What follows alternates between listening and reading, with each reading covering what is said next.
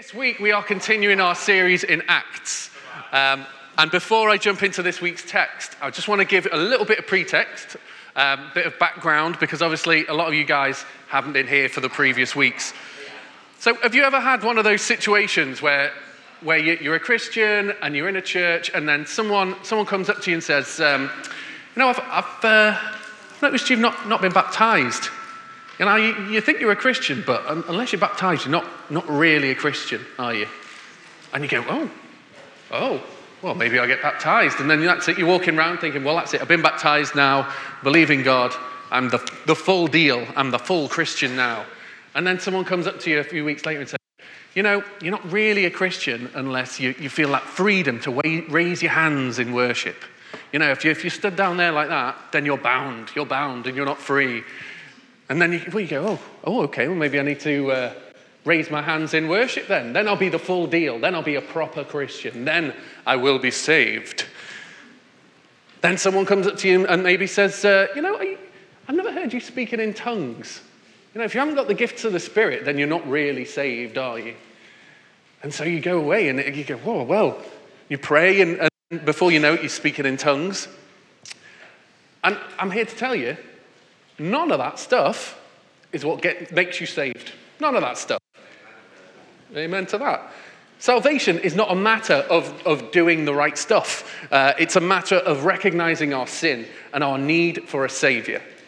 It's choosing to turn away from our sinful desires and trusting our life to the life, death, and resurrection of Jesus, who came down to be a man for our sake to die for our sins, to live the perfect life that we could never live.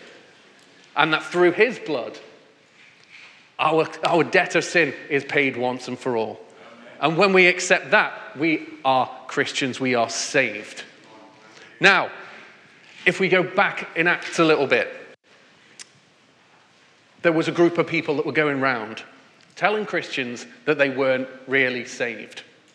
There was a group called the Judaizers. There was a, a group of, of Jewish Christians who were saying, unless you have been circumcised and you follow, follow the law of Moses, you are not a real Christian.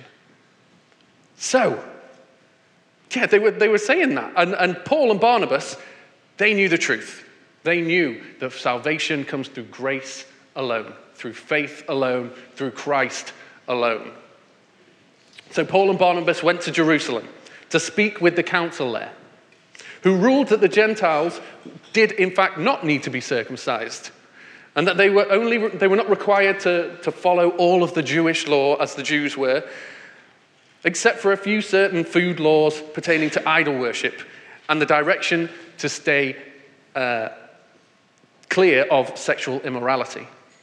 Now, these basic rules were not to bind the Gentiles, but they were in fact making it possible for the Gentiles and the Jews to meet together, to eat together, to be together in unity. And this is where we pick up our story this morning. So, if you have your Bible, please turn with me to Acts chapter 16, and we're reading in verses 1 to 5. Paul came to Derbe and then to Lystra, where a disciple named Timothy lived, whose mother was Jewish and a believer, but whose father was a Greek. The believers in Lystra and Iconium spoke well of him.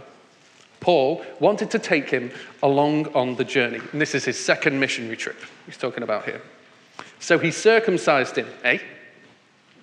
He circum- we'll come back to that. So he circumcised him because of the Jews who lived in the area, for they all knew that his father was a Greek. As they traveled from town to town, they delivered the decisions reached by the apostles and elders in Jerusalem for the people to obey. So the churches were strengthened in faith and grew daily in number. Well, see, Luke was the guy who wrote this book. Luke was one of the disciples. He was a, a very educated man. He was a doctor, a historian, and a theologian. He knew his stuff. So it's safe to say that even though there seems to be a lot of detail in here, it's all there for a reason. Even the confusing appearance of Paul going back on his own convictions by circumcising Timothy.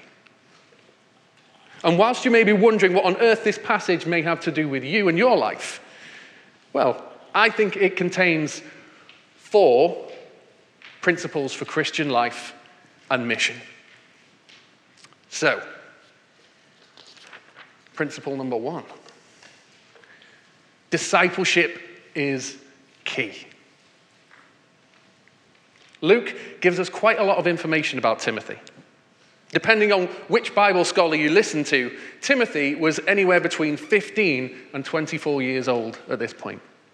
So it doesn't matter how young you are, you are never too young to be a disciple.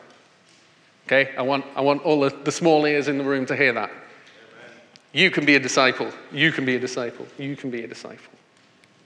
And so can all the older ears as well, just so we're clear. So, at the age of just 15 to 24, somewhere around there, he'd already managed to become a well known and respected believer in two major trade cities. And he'd done this in the three years since Paul had been there on his first mission trip. Timothy's name literally means honoring God. And it certainly seems that his name reflected his character. We learn that his mother was Jewish and his father was Greek. And this was quite significant for Paul's ministry. You see, in the Jewish world, ethnic identity passed through the female line. So, ethnically, because his mother was a Jew, he was a Jew. But in the Greek world, ethnicity was passed through the male line. So, to the, to the Gentiles, he was a Gentile. Much like Paul himself, Timothy was, in an, was unusually placed to have a voice into both communities. But as useful as this dual ethnicity may have been in opening doors for the gospel, it was not the primary reason that Paul chose Timothy to come along with him. You see, Timothy was the real deal. And this is why Luke describes him as a disciple. There's an old Jewish saying, and they say, May you be covered in the dust of your rabbi. I like that saying. I think it illustrates the Jewish model of discipleship very well. The idea was that if you showed enough promise in your studies and, and you found a teacher, and then that teacher deemed you to be worthy, you could be dis- selected as a disciple of that teacher. The implication was that if you walked where they walked and followed their religious teachings closely enough, then you might just become righteous enough to be truly saved. Christian discipleship is a little bit different. Thank goodness, because I'm not very good at following rules, as you will find out when I run over time. uh, Christian discipleship is a little different. Paul addresses this very issue in his letter to the Corinthians. He says, What I mean is this one of you says, I follow Paul Another, I follow Apollos. Another, I follow Cephas. Still another, I follow Christ. Is Christ divided? Was Paul crucified for you? Were you baptized in the name of Paul? No. See, Christian discipleship is not about following special leaders, it's not about following a certain person. Paul did not take Timothy as his, as his disciple by recruiting him for that mission trip. He selected him because he was already a disciple of Christ. And the evidence of that was apparent in his life. How many of us can go to the next town over and have people know that we are disciples of Christ? How many people could, I could walk out into town and say, Do you know blah, blah, blah? And they'll say, Oh, yes, the disciple of Christ. I, I can tell you now, not many people would know me. and that is a challenge. But the beauty of the gospel is that you don't have to do anything to become a disciple of Christ. There's nothing you can do, there are no qualifications. You don't have to have a degree in theology. You don't need to be from a particular ethnic group. You don't need to come from a wealthy family or have any special skills. It doesn't matter what you've done in your past or what has been done to you in your past. Christian discipleship is about being released from your history. and moving into your destiny. Your past is no longer what defines you, but the call of God on your life does. Christian discipleship is about joining with God on the journey into your destiny. In Philippians 3 12 to 14, it says, I press on to take hold of that which Christ Jesus took hold of me. Brothers and sisters, I do not consider myself to have yet taken hold of it, but one thing I do, forgetting what is behind and straining toward what is ahead, I press on toward the goal to win the prize for which God has called me heavenward in Christ Jesus. Amen. Paul's mission was to strengthen the church. And that's why Timothy was selected to join him on this mission. He knew that if you, want, if you set out to build a church, you might not end up with disciples. But if you set out to make disciples, you will always end up with the church, and a strong one at that.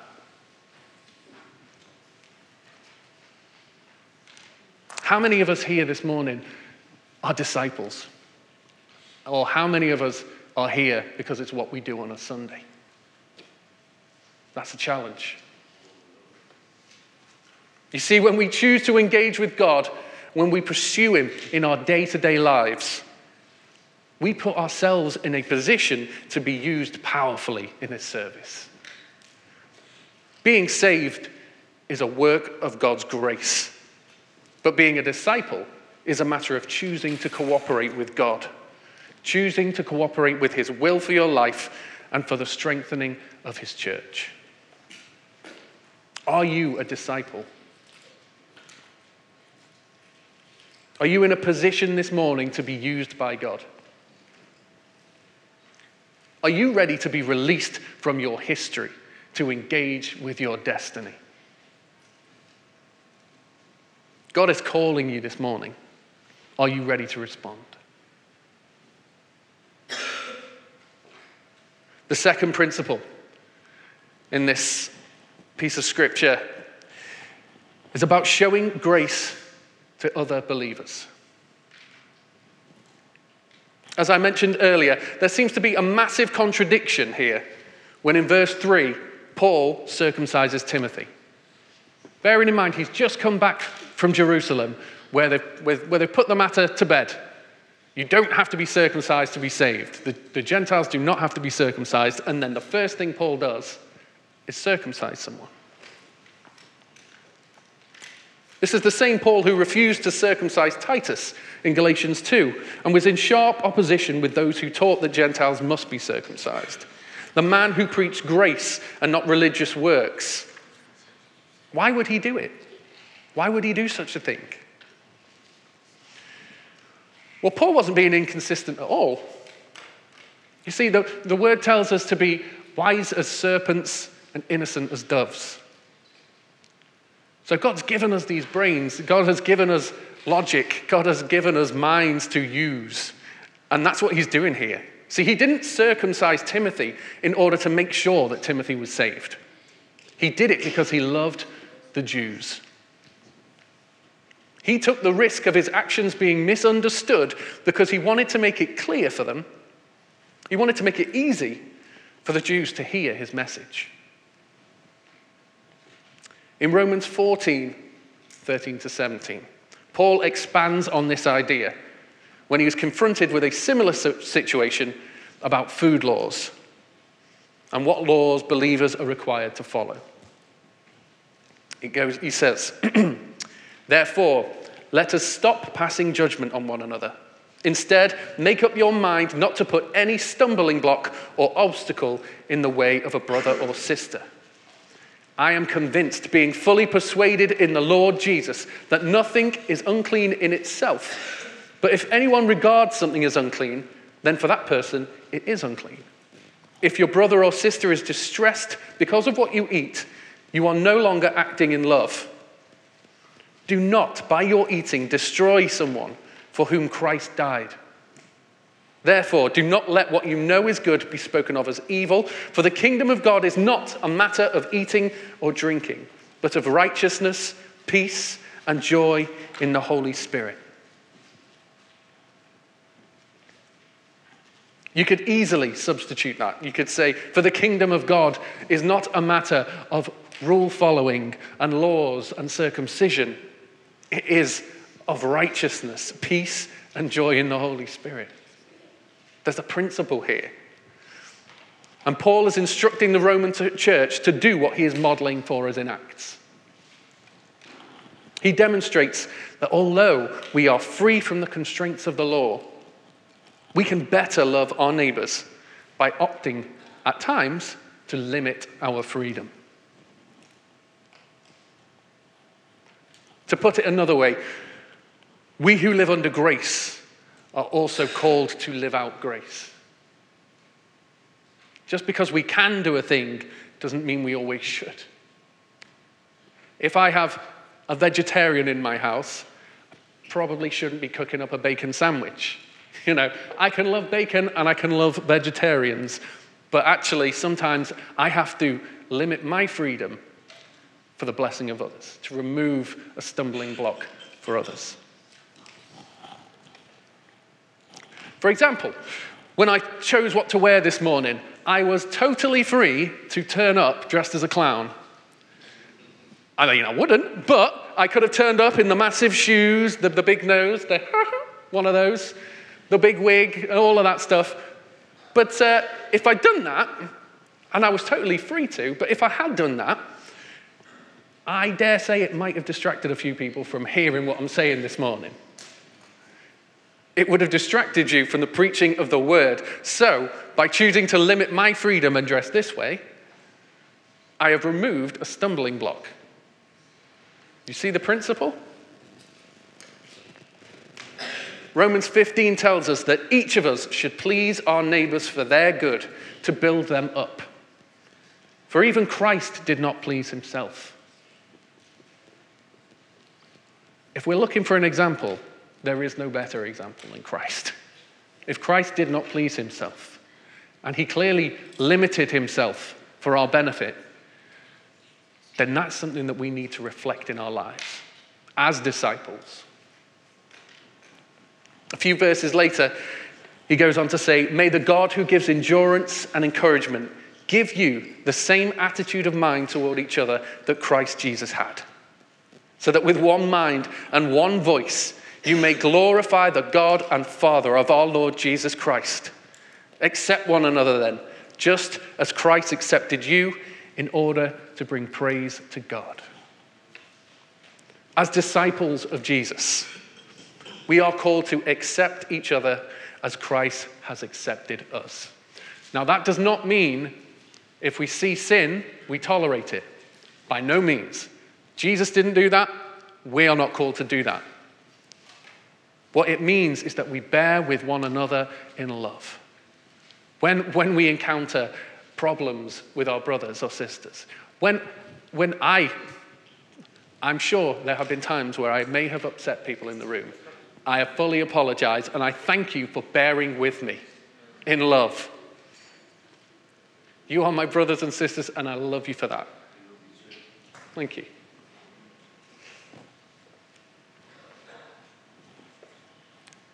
We're called to accept each other as Christ has accepted us. And as He has shown us so much grace, we are called to live out that grace and remove stumbling blocks for one another to help each other as we become more like Jesus.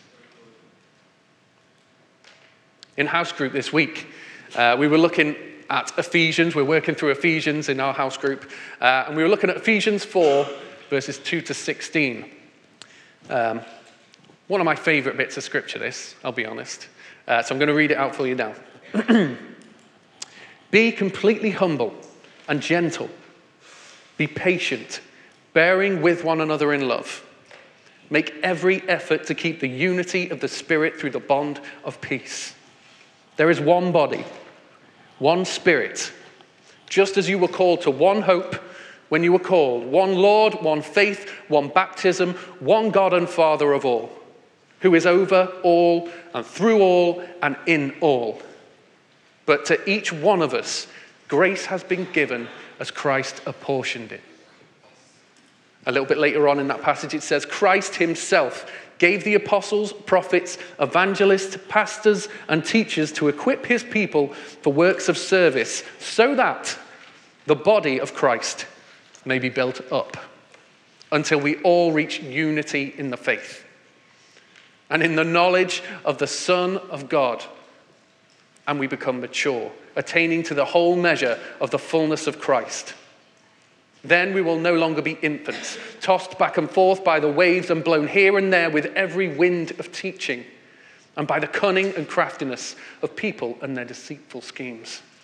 Instead, speaking the truth in love, we will grow to become, in every respect, the mature body of Him who is the head. That is Christ.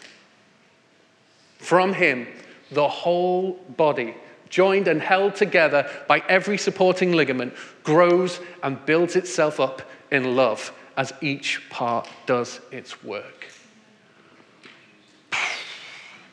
I could just, I could have done nothing but stand here and read that passage. And it gets me. See, Paul's actions in Acts come from his desire for unity and maturity in the body.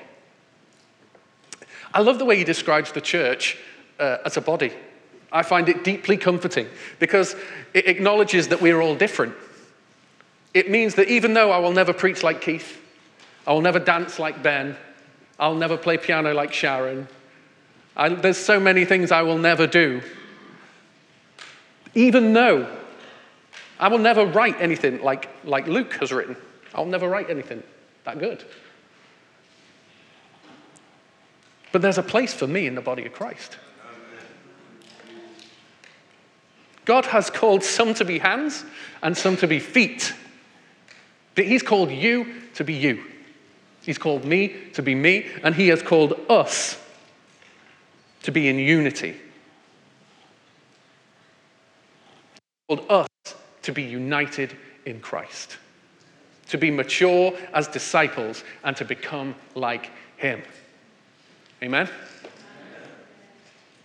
And when that happens, not only do we grow, not only do we mature, not only are we walking in our God given identity, not only are we leaving our past and engaging with our eternity,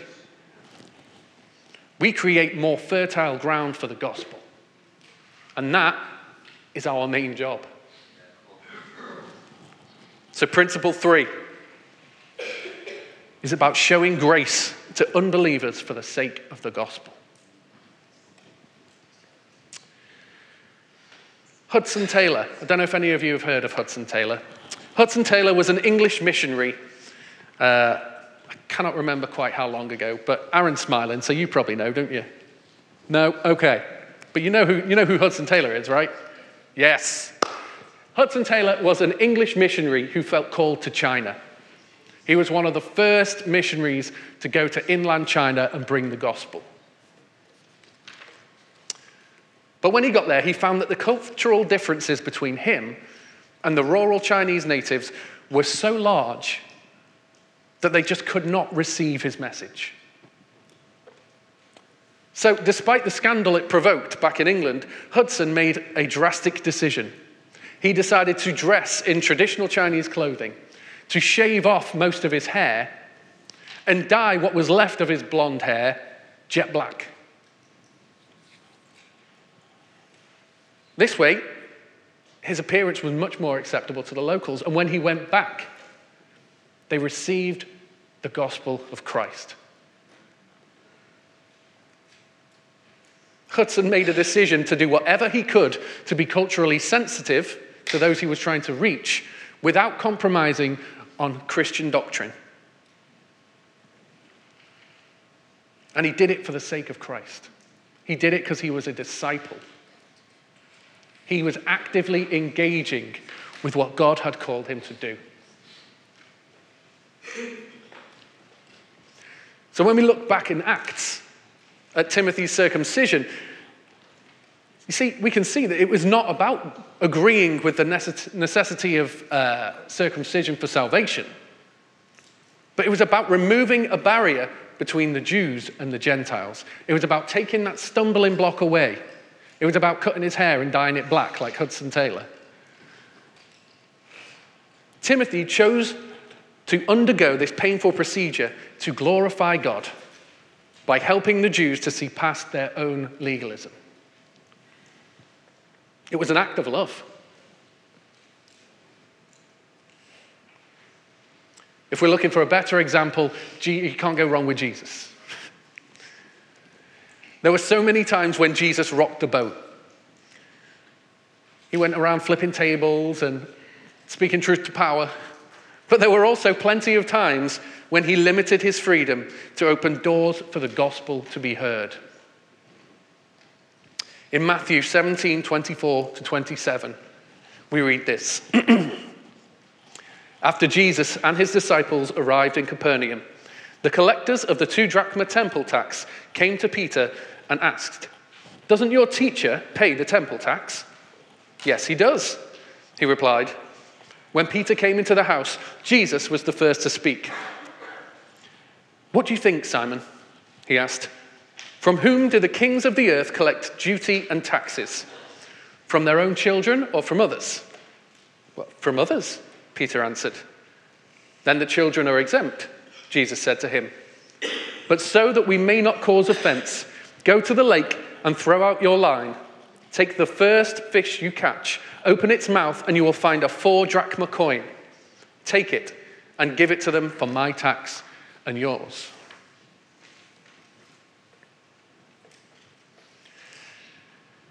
Jesus knew he did not need to pay the temple tax.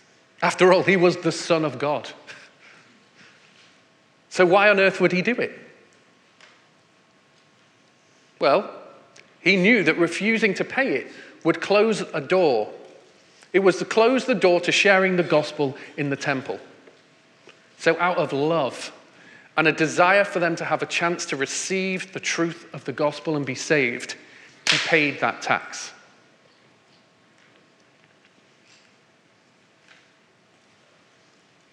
Principle four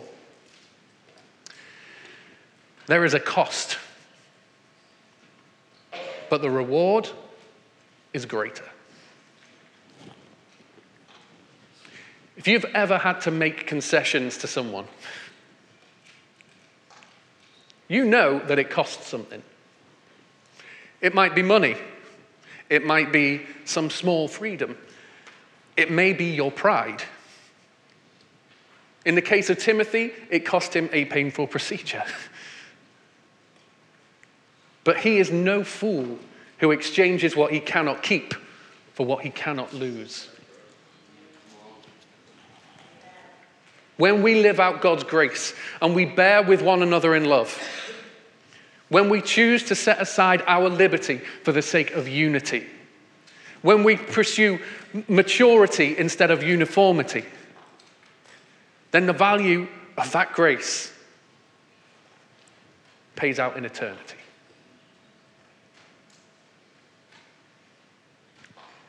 And when that happens, as in this morning's passage, we see that the result is a strengthened church and the growth of the kingdom of God.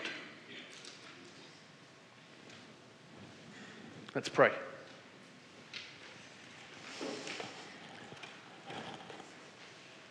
Father God, help us to be your disciples. Lord, give us the strength to leave behind our history and engage with our destiny. Help us to pursue you, Lord, with all our hearts.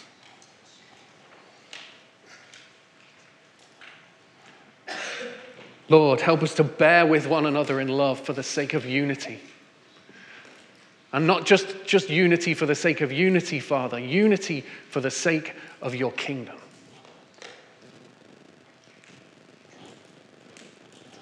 And Lord, as we, as we come together, help us to stay focused on you, Lord. Help us to grow in maturity.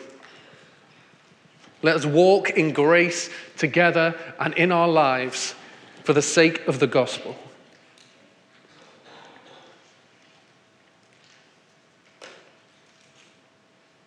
For your kingdom come, your will be done on earth as in heaven. Amen.